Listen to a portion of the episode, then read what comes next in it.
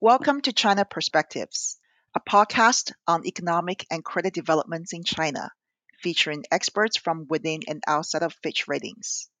My name is Yin Wang, Head of APAC Energy and Utilities and China Research Initiatives at Fitch Ratings. Starting from this edition, I will be a co host of China Perspectives.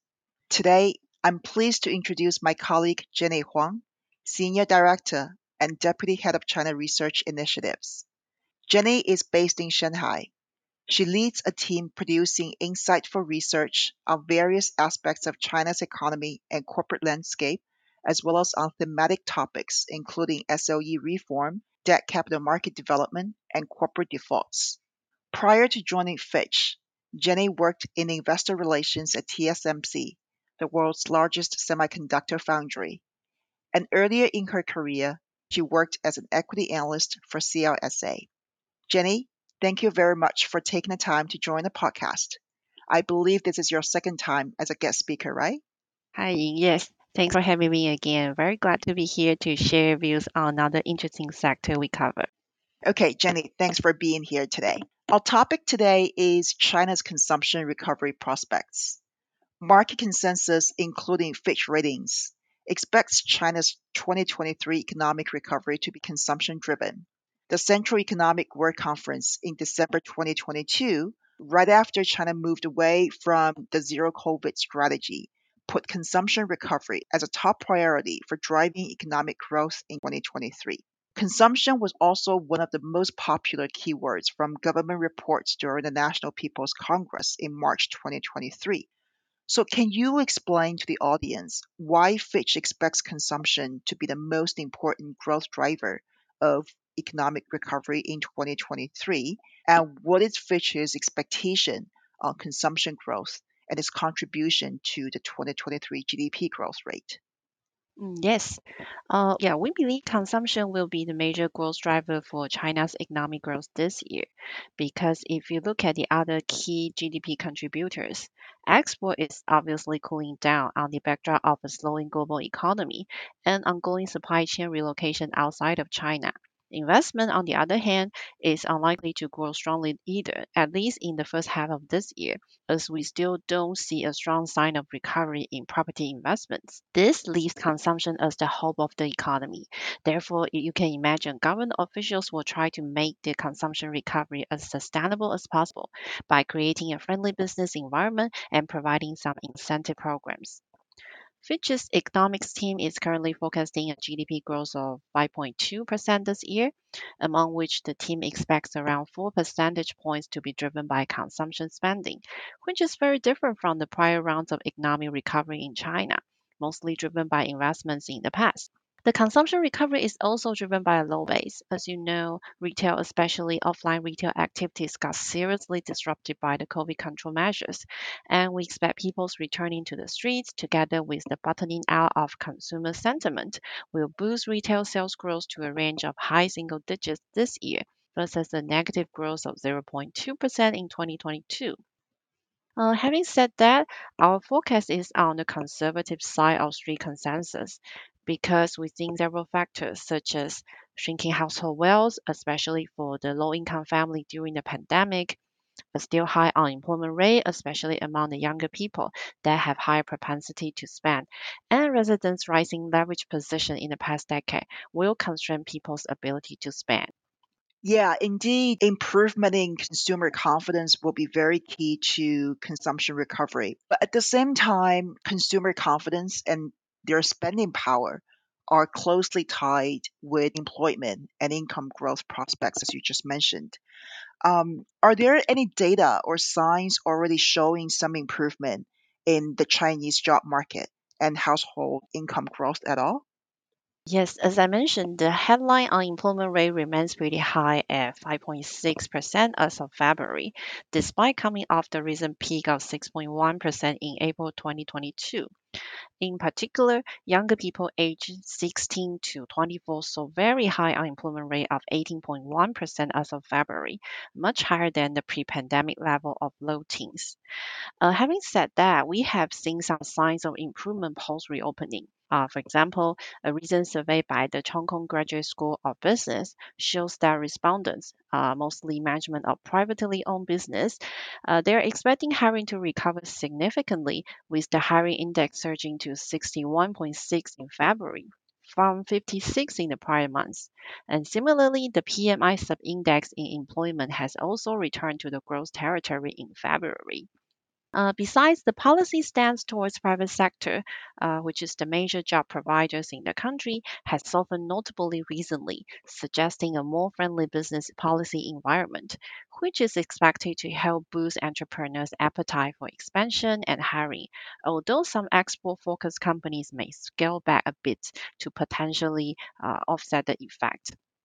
Uh, as a result, survey from the National Bureau of Statistics already shows that consumers' confidence on income level has improved significantly from 95.4 in December last year to 97.5 in January, very close to the threshold of 100. And we are expecting further improvements in February. Uh, we think a better employment and income outlook should help to restore consumers' confidence, which, according to the official survey, dropped to around 87 last April, uh, which is the lowest level in uh, over three decades since the data was available and have recovered significantly to over 91 in January, although a reading below 100 still indicates a lack of confidence.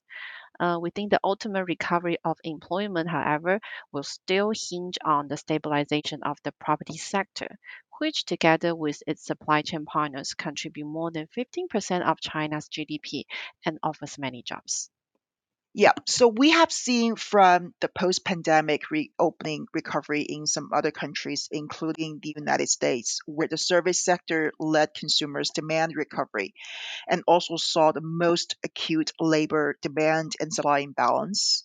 And this contributed to record low unemployment rate and stubbornly high inflation in the US, as we have all seen.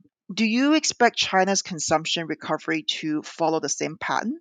Um, do you think that there is going to be a risk of service sector wage and price inflation in China as well? Um, yes and no. I think service sector will no doubt lead the consumption recovery because of people's desire to return to the streets and the low base last year. However, we don't think this will lead to severe wage increase and hence inflation. Uh, this is because uh, China doesn't have the labor shortage problems some Western countries experience.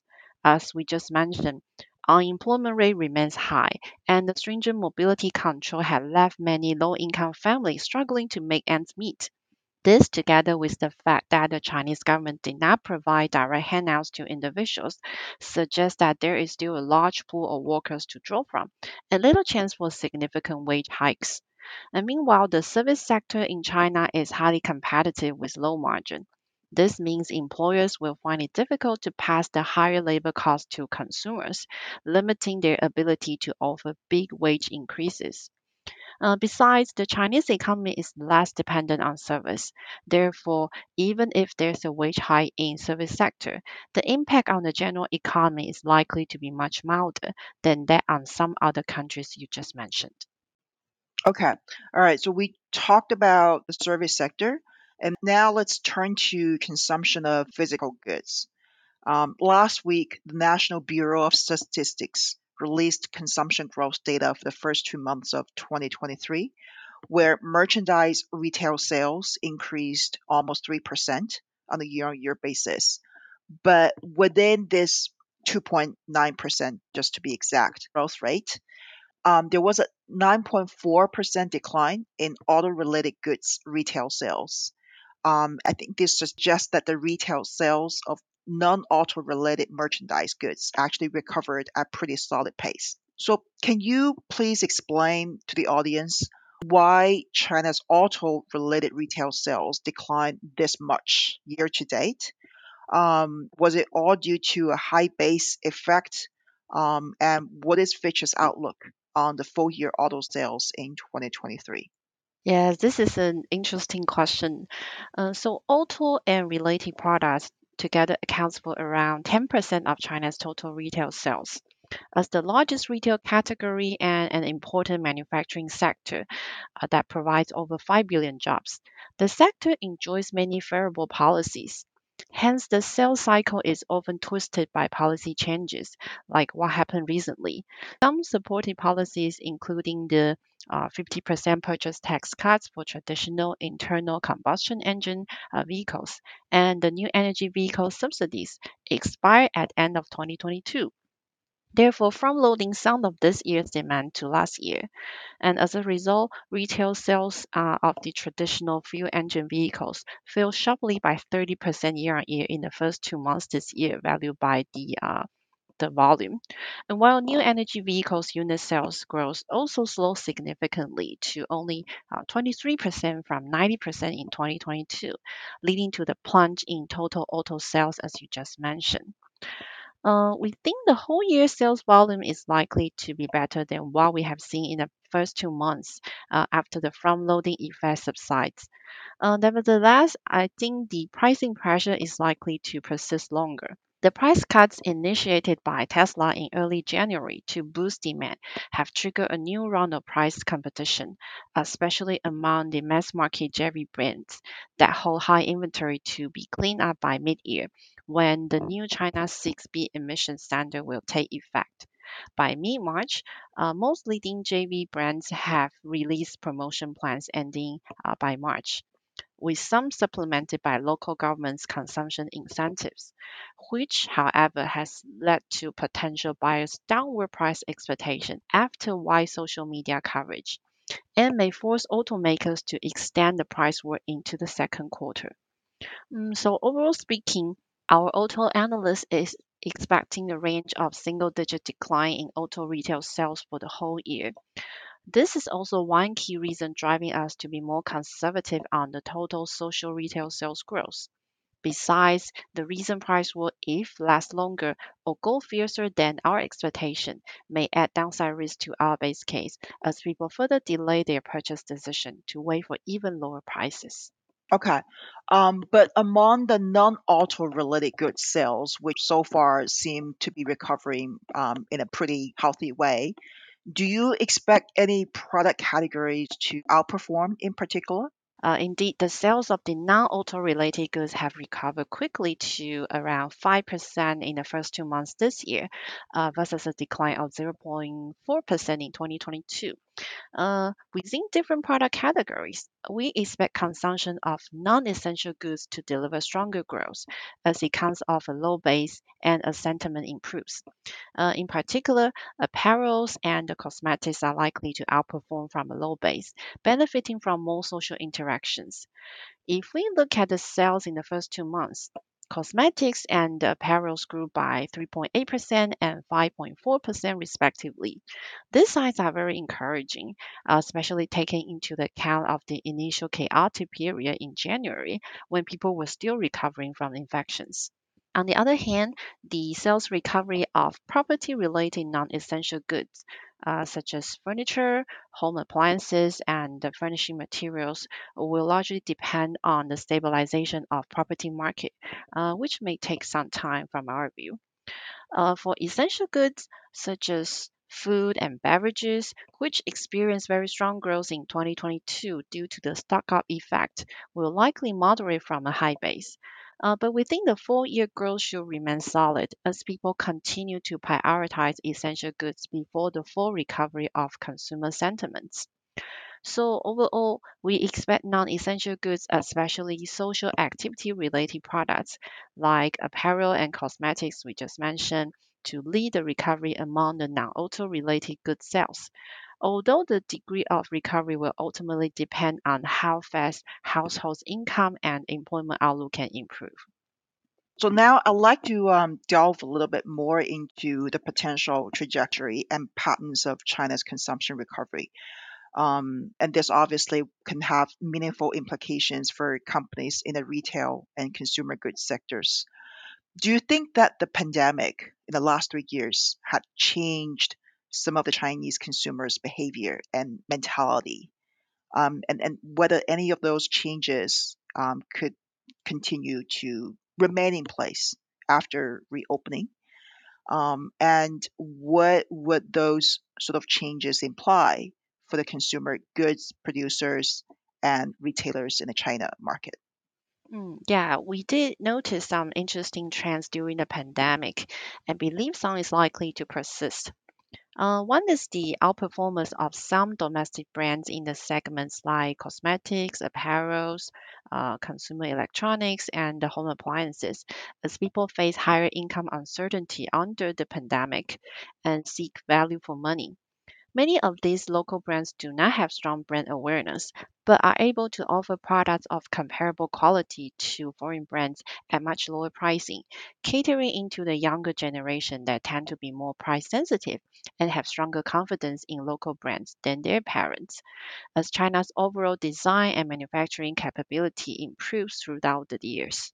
Uh, we believe people seeking for value under the pandemic have raised such brands' awareness and customer access, and therefore many consumers may become loyal customers after trying. Uh, from a wider perspective, we think people's faith and confidence in local brands may also get strengthened, helping them to enhance brand image in the longer run. Uh, another interesting trend during the pandemic is the uh, rising popularity of online shopping. As people avoid going out in afraid of infection or were quarantined at home, which we also don't expect to reverse much once people develop the habit to order online. As online shopping is indeed very convenient and efficient. Uh, some elder people in my neighborhood, for example, they never thought about shopping online, but were forced to install apps or join the good purchase organized by the neighbors during lockdown. And many found it very convenient to have goods delivered right at their doorsteps. Uh, but having said that, we don't expect online penetration to pick up much this year, as people need to release their pent-up desire for physical shopping after a very long period of mobility restrictions. Yeah, that's very interesting. Um, since you brought it up, I know that you know we have published a series of reports on China's e-commerce industry in in the last two years, and as you mentioned, e-commerce has flourished and taken shares from offline retail during the pandemic. So now, you know, looking at 2023, what is your expectation on online versus offline retail sales growth? And secondly, I recently read about some moves from major Chinese internet companies on the retail front. So, for example, um, JD.com um, is offering very significant subsidies to drive more traffic and boost daily sales. So, how do you see the competitive landscape will evolve in the online retailing industry? And what would be the credit impact on um, the Fitch rated entities?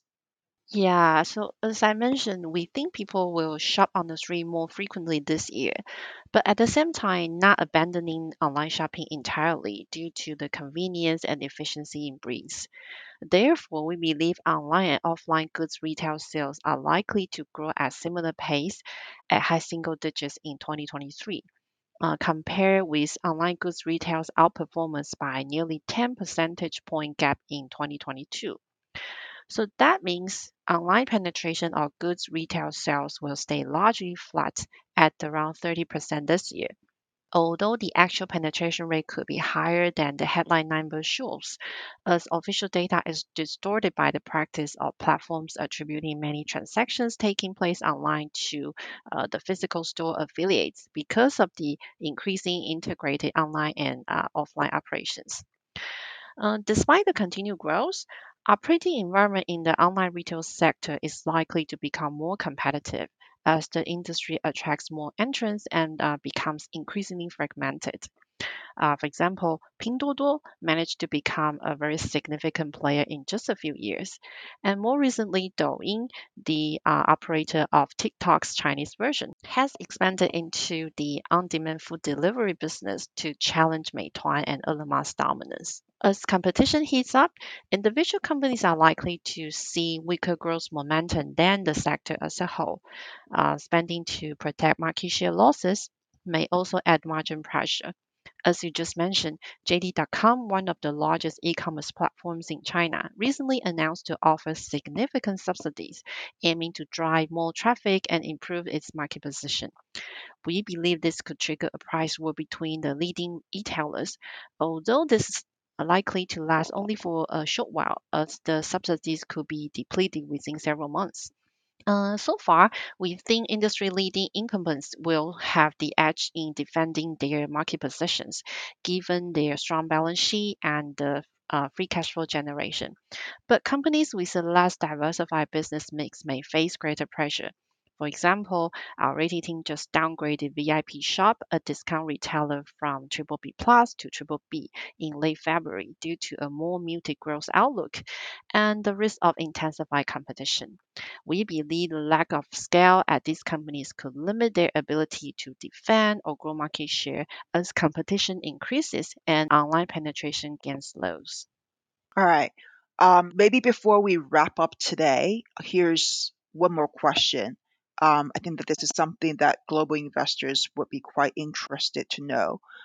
Do you think that China's consumption recovery will boost imports of any physical goods from other markets and as a result could benefit the manufacturing industries in other markets?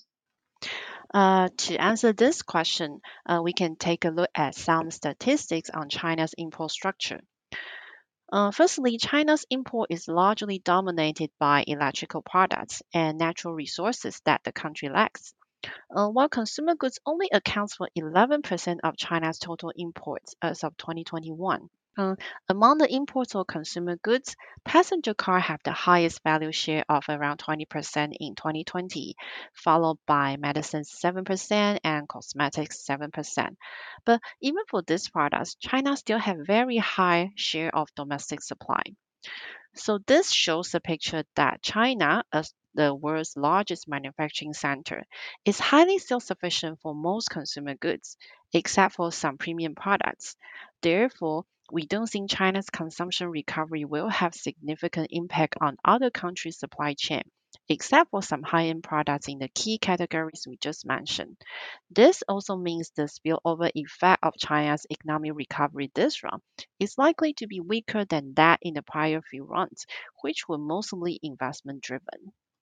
Thank you very much, Jenny, for your insight. As always, I am grateful that you took the time to join the podcast today. Thank you, Ying. You have been listening to Fitch Ratings China Perspectives podcast.